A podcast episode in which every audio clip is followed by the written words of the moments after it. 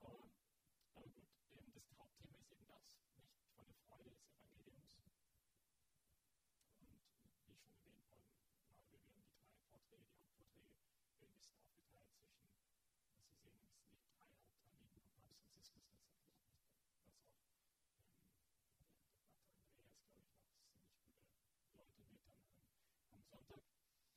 Hm ich wollte das Ganze eher vielleicht ein bisschen in den Kontext stellen, vielleicht nicht unglaublich geordnet, was ich sagen möchte, aber ein bisschen eine, von meiner Seite vielleicht ein, eine Sorge, naja, Sorge ist vielleicht das falsche Wort, ähm, eine Herausforderung, oder vielleicht besser gesagt, ähm, dann, dann eben eine Hoffnung und eine Freude. Also es sind so ein bisschen so drei Dinge, die ich mit euch teilen will.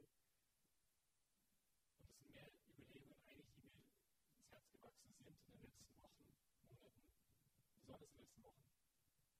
Ähm, beim Gebet oder in anderen Momenten. Ja, ich hoffe, es kann es irgendwie euch irgendwie klar machen, was ich sagen will. Also, und das wurde nochmal bestätigt eigentlich gestern Abend und Nacht, als Pater Hirschi aus Düsseldorf mich angerufen hat und gesagt, schau mal deine E-Mails an, es kommt eine wichtige Mail von Pater Andreas über den Erneuerungsprozess für das Regnum Christi. Glaube, dass alle Mitglieder auch wenigstens heute Morgen ausgeschickt worden ist von den Franz. Und ähm, ich habe das gesehen und gesagt, jetzt sind wir gerade mal fertig mit diesen Konstitutionen und diesem ganzen Erneuerungsprozess nach acht Jahren hin und her und so und viel diskutieren und so. Und jetzt, jetzt gibt es schon wieder irgendwas. Nicht nur so, ich weiß nicht, jetzt haben wir endlich so, nicht so ein bisschen das Tal, diese ganze bisschen so langsam überwunden und jetzt langsam gibt es ein bisschen ein, ein Licht am Ende des Tunnels. Und wir gehen wieder auf und es gibt neues Feuer in der Lade. Und wir denken nicht an uns selber ähm, mehr, sondern es beginnt wieder ein bisschen was zu passieren, wenn ich das denke, ist von meiner Seite aus, ähm, was einen bewegt und so. Und dann kommt jetzt wieder die Perspektive, dass genau das, was wir gemacht haben mit den Legionären, dass die Mitglieder, also jetzt nicht die Gottgeweihten und nicht die, die Legionäre, sondern also dieser Erneuerungsprozess oder diese Einladung, darüber nachzudenken, was bedeutet kostet jetzt die Statue und so, für euch Laien, nicht also für die Mitglieder der Laienbewegung. Das ist auch in Gang gekommen. Und das heißt wieder viele Meetings und Treffen und Austausch und so. Und ich gesagt, gut, und das war meine erste Reaktion. Und dann nachher habe ich ein bisschen darüber nachgedacht und ein bisschen mich an, weiß nicht, kam mir ins Gedächtnis dieses Interview mit Papst Franziskus letzten Sommer ähm, mit den Jesuiten, wo, weiß nicht, ob ihr euch erinnern könnt, aber eine Jesuit fragte ihn, also Heilige Vater, Sie sind der erste Jesuit, ich weiß überhaupt eine Geschichte, aber wenigstens sind Sie nicht so 400 Jahre oder sowas. Ähm, was bringst du mit eigentlich? Also warum glaubst du, dass der Papst, also wenn du überhaupt nicht ausgedacht, wenn es keinen Jesuiten ähm, irgendwie, also hier uns, uns Ohr auf die Pflicht zu geben. Und ohne nachzudenken, schießt er sofort raus und sagt, Unterscheidung der Geister. Ich habe das gelesen dachte, was? Also, ich meine, viele Dinge könnt ihr jetzt vielleicht sagen, aber, warum, warum war das ihm so ein wahnsinniges Anliegen? Und dann, ähm, ich glaube, ich habe es sogar hier mal ganz kurz angeschaut heute. Ähm, nein, ich habe schon wieder. Ja, egal. Aber dann erklärt er ein bisschen, was er meinte. Und er sagte, er bringt auch ein bisschen vor, seine, seine Hoffnung für die Kirche wegzubewegen, bewegen von einer reinen Askese, nicht Regel und der Regelbild und eine reine, ähm, ein, ein, wo man sich eben festlegt, nicht, dass man schon irgendwie, weiß ich, mit Bußübungen macht und er regt sich auf über die Exerzitien. Ja, in gewissem Moment, wo er sagt, nicht, dass die sagen, dass es nur in Schweigen passieren kann und nicht diese Sachen, die dann bis nach außen, also auch bei den Medien dann aufgegriffen worden sind. Und und sagt nicht, wir brauchen Mystiker. Was die Kirche heute braucht, sind Mystiker. Und das Instrument dafür, für ihn, ist unbeschreibender Geist. Und er sagt, unbeschreibender Geist für ihn ist nicht ein Instrument, das steht der Askese und der Mystik. Und dann erklärt er, was er darum, darum, was er damit meint, weil er sagt, die unterscheidende Geist für Ignatius ist immer, also Heilige Geist von Lola, unterscheidende Geister von Jahren Exerzitien, ich meine, ich glaube, die meisten kennen hier das nicht. Um, er sagt, der Rahmen dafür ist immer die Tugend der Großzügigkeit. Also der Kontext, um eine richtige Unterscheidung der Geister zu machen,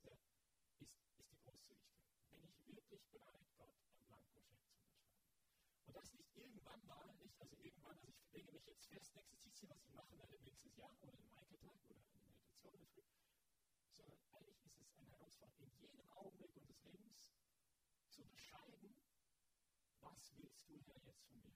Nicht, also, vielleicht eine komplizierte Art und Weise zu sagen, also, wir haben irgendwie die Berufung oder was er sich wünscht, sind hörende Herzen. Also Menschen, die, die sich ähm, aufmachen für Gottes Geist.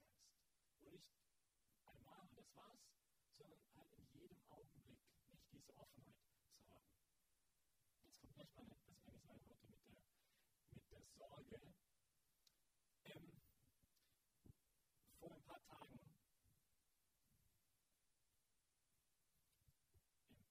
deswegen habe ich mir dann nachher gesagt, ja, eigentlich vielleicht sollten wir immer Revision der Konstitution, Statuten, äh, keine Ahnung, haben, weil es uns immer wieder neu auffordert, zu überlegen, was willst du eigentlich Gott von mir jetzt in diesem Augenblick? Das ist irgendwie was, mir ein bisschen gegeben hat.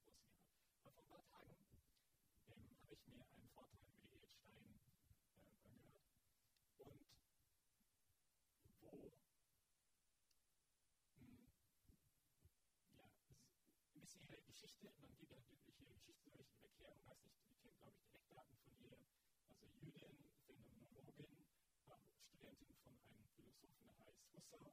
Und ähm, irgendwann konvertiert sie, wird Karmelitin, stirbt in Auschwitz als Märtyrerin. Und in ihr Bekehrungserlebnis kam ein Moment, wo sie, also die Phänomenologen waren sehr beschäftigt, auch am Anfang mit, mit ihrem Gedächtnis, nicht oder ihre, ihre Wahrnehmungsvermögen, und hat sehr viel über sich selbst nachgedacht. Nicht und über ihre eigene Seele und ihre Fähigkeit, Erkennen. Und sie sagte, so mehr sie darüber nachgedacht hat, so mehr merkt sie, dass eigentlich meine Seele, mein inneres Ich unergründlich ist. Also so mehr ich da in mich selbst hineintauche, ich merke, es gibt nirgendwo, es gibt keinen Boden, wo ich mich selbst irgendwie festhalten kann. Also es sozusagen, ich, ich weiß noch nicht mal wirklich ganz genau, wer ich selber bin. Ich merke, dass ich ich mir selber irgendwie ein Geheimnis bin. Nicht? Also die ganzen Tiefen meines Herzens, ich kann sie nie ergründen. Und dass je mehr sie weitergegangen ist, immer tiefer, immer tiefer sie irgendwann gemerkt hat, wenn ich nur mit mir selbst beschäftigt bin, und das ist hier einer von den Sätzen hier, ähm, dann, dann falle ich irgendwann ins Nichts hinein. Es gibt auch diesen einen berühmten Satz von dir, in jedem Augenblick stehe ich vor dem Abgrund des Nichts wenn ich nicht wüsste, die liebende Hand deines Vaters hält mich da fest. Und dass letztendlich auch der Mensch sich nur dann findet, wenn er beginnt, von sich selbst wegzukommen, wenn er beginnt, sich selbst loszulassen, dann findet er sich selbst. Und, und dieses Finden ist vor allem in einer Beziehung zu jemand. Und warum sage ich das Ganze? Weil ein bisschen meine Sorge in den letzten Jahren ist, dass wir diese Gefahr haben, dass wir mit aller Selbstreflexion, alles ist gut und schön und wichtig, aber dass wir dann irgendwann mal mit dem Nichts dastehen. Nicht? Weil sehr mh, hm, auf sich selber schauen ist Gift für die Seele. Und wir als Gemeinschaft, glaube ich, haben immer zwei sehr starke Komponenten gehabt. Nicht? Das eine ist sehr starke Kontemplation, sehr stark das Gebetsleben, sehr stark das Gebet, aber eben auch ganz stark das Apostolat, das, das, was ich empfangen habe, dieses Feuer, das ich in meinem Herzen habe, das weiterzugeben.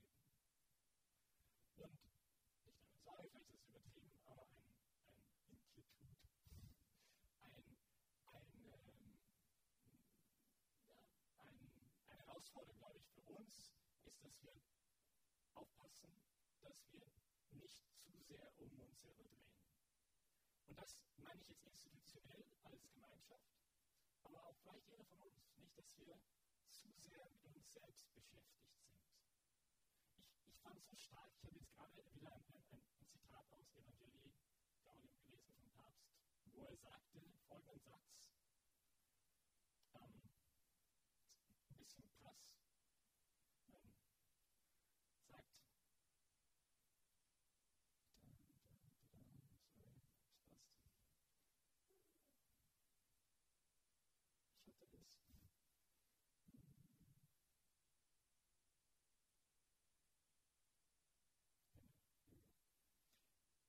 sagt, nicht die Situation, der er mit Schmerz erfüllt, die Opfer der verschiedenen Formen von Menschenhandel sind. Ich würde mir wünschen, dass man den Ruf Gottes hörte, dass er uns alle fragt, wo ist dein Bruder?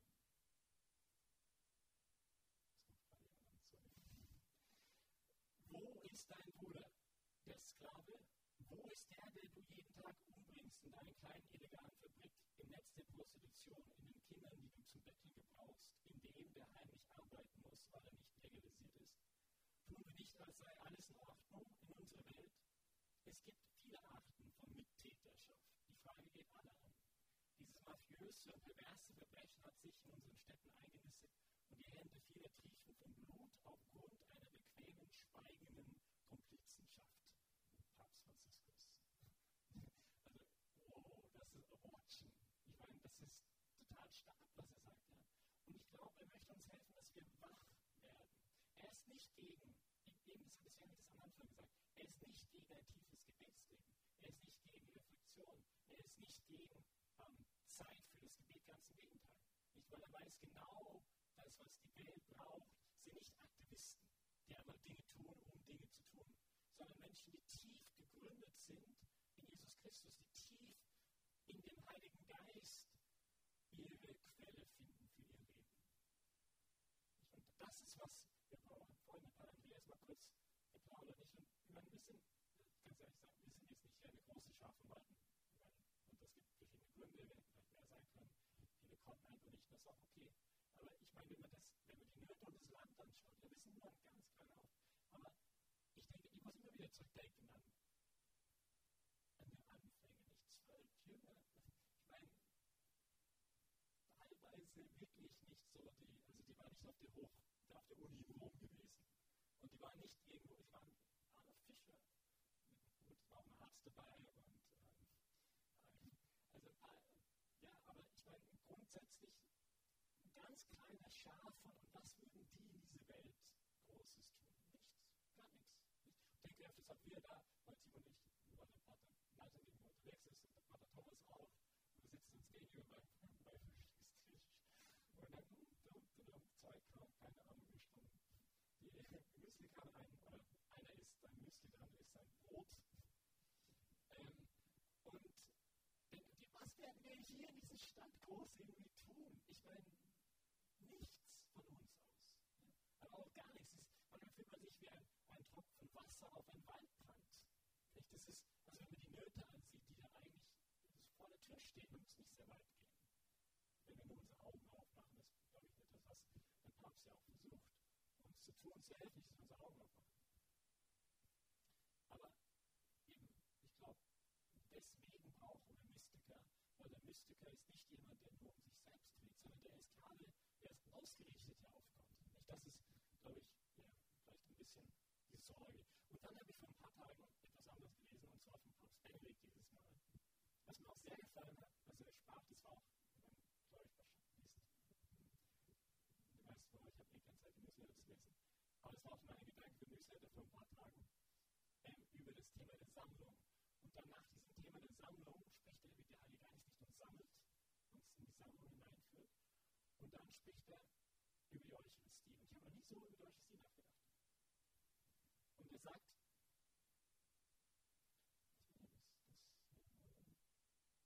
genau, aus dem Brot wird sein Leib, in ihm ist er, der sich uns gibt, als Beginn der Verwandlung der Welt, als Beginn unserer Verwandlung, die wir in diese Verwandlung hineintreten sollen, die wir in diese Verwandlung hineintreten sollen. Aber er spricht über die Wandlung in der Messe, nicht der Moment der Wandlung in der Messe, wo Brot und Wein nicht jetzt sozusagen, oder wo Christus nicht neben dem Brot und Wein steht. Etwas, das hinzugefügt wird zu dem Brot und Wein. Nein, er verwandelt das Brot und das Wein. Den Wein. Und wo er uns erinnert, ist nicht nur eine Zeit, wo wir sozusagen ähm, zu unserem Alltag, Werktagsleben, ein Sonntagsleben noch ein bisschen hinzufügen, sondern wo Christus wirklich erfahren wird. Da geschieht Wandlung. Nicht alles verwandelt sich in, in letztendlich in Eucharistie. Das ist unsere Ekklesie der Eucharistie, ist eine der Enzykliken, nicht der vom Papst oder vom vormaligen letzten Papst, weiß gar nicht mehr. Der letzte, glaube ich. Die, von, von Johannes Paul, oder? Genau, von Johannes Paul. Die, die Kirche konstituiert sich durch die Eucharistie. Und, weiß nicht, für mich war es ein ganz neuer Weg, die Eucharistie zu nehmen, weil es stimmt nicht, was Brot und Wein verwandelt eigentlich, also Christus verwandelt das in seinen eigenen. Und der Papst sagt, das ist der erste Schritt in der Verwandlung, nicht nur von diesem Brot und Wein, sondern von der ganzen Welt. In seinem Leib, das wir die Kirche nennen. Nicht diesen mystischen Leib. Er möchte uns alle an sich erziehen. Das braucht aber eine Verwandlung, nicht wahr? Das, ist, das setzt voraus die, die, die Bereitschaft, dass wir uns verwandeln lassen, tief verwandeln lassen von ihm. In alles, was wir sind, unsere Kriterien, unsere Gedanken, Gedanken und Welt. Dass wir eben nicht einfach nur so leben wie, weiß nicht, wie man halt vielleicht ähm, in unserem Neuheitentum um uns herum ähm, leben würde.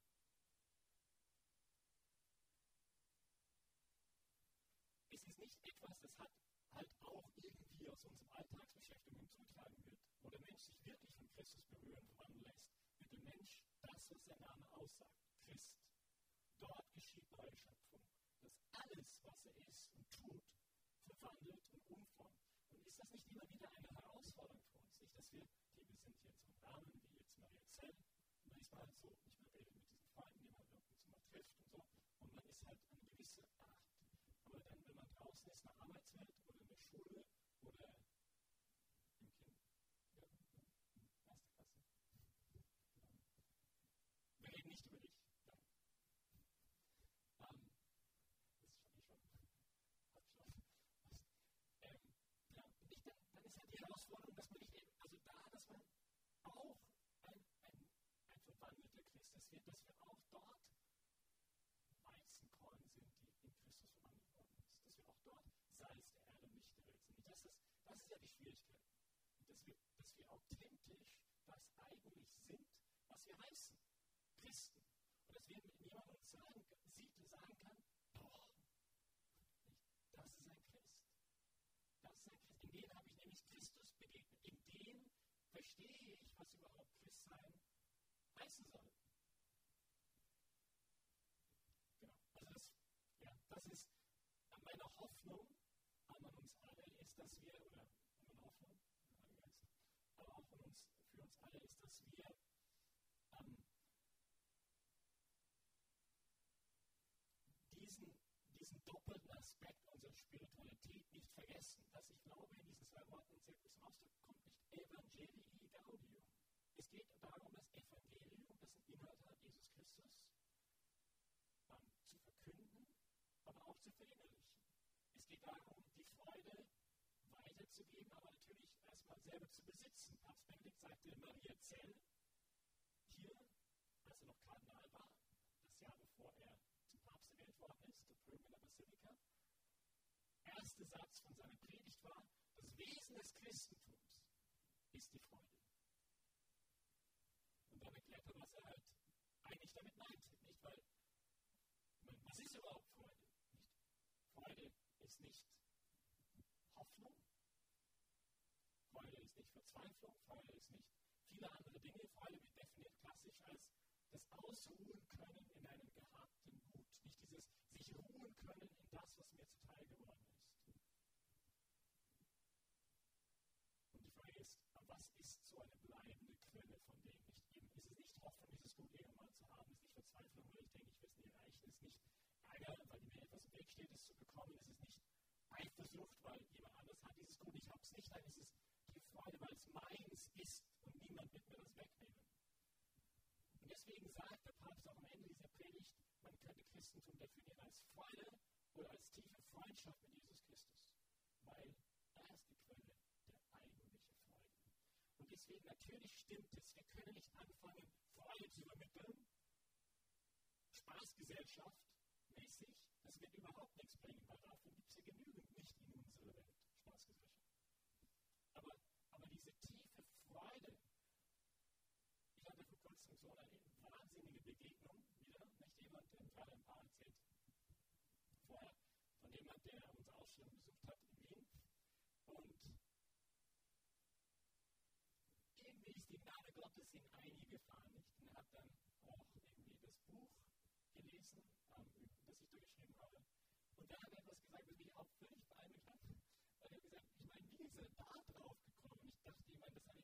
im Buch aber das ist, dann, das ist nicht so wichtig, weil man schreibt so, was die Gnade Gottes sind.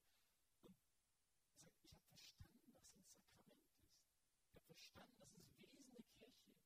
Was wir machen, ist das. Es, ist, es geht um das, diesen Ort, wo Gott uns berührt. Und, und dann begann er nicht freudig zu erzählen, aber auch irgendwie mit Angst, was das jetzt für sein Leben heißt. Ich war, er hat eine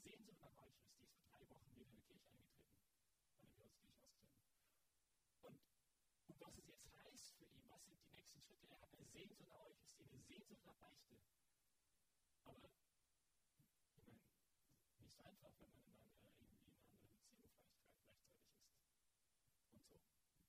Und irgendwie also mit Freude und aber er merkt, da gibt es eine tiefere Freude als nur diese oberflächliche Freude. Und es ist voraus eben, dass wir uns begegnen lassen von Jesus, nicht, dass wir uns umwandeln lassen von Jesus. Dann werden wir diese Freude haben. Anyway, weiß nicht, es sind so ein paar Gedanken, ich glaube, das ist eher das. Nein, das war noch das Letzte. Papst, das ist meine letzte Hoffnung, damit möchte auch eigentlich meinen. Ähm, ich glaube, die meisten, die mich kennen, ähm, die mich zuhören müssen, gerade weil die mich bemessen haben, ähm, die haben das 10.000 Mal gehört im letzten Jahr. Es war mein großer Licht letzten November, als ich in, Badungszeit in der unten in der Kirche saß und dies, diese Predigt gelesen habe von Johannes Paul in Fulda in 1983, nee, 1980, äh, 17. November. Und, und er sagt eigentlich genau dasselbe, was Edelstein gesagt hat am Anfang. Nicht, dass, dass der Mensch, aber er macht es von der Bibel her, er spricht von, von Jeremias, der junge Jeremias, der Prophet, der diesen Auftrag spürt, diesen, dieses Feuer, das Gott, also ich, Gott möchte mit ihm, ihm mit diesem Feuer berühren und er sagt, ich bin zu jung, ich bin zu schwach, das kann ich nicht, es, ich schaffe das nicht. Und dann sagt der Papst ja uns, das ganz normal für uns nicht, dass wir aus unserer Schwäche heraus ähm, zu Gott sprechen. Und dann, das muss ich, sorry, das muss ich auch lesen, dann können wir hier ähm, Bier trinken. Ähm, ähm, oh Mann, was habe ich jetzt gemacht?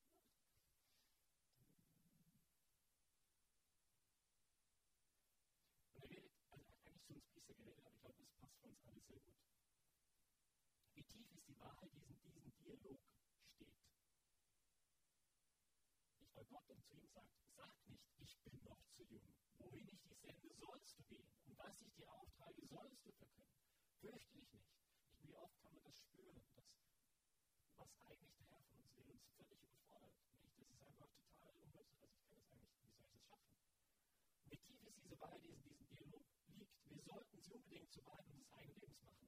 Wir müssen sie mit beiden Händen und mit ganzem Herzen ergreifen, sie leben, sie zum Gegenstand unseres Betens machen und mit ihr durch und durch eins werden.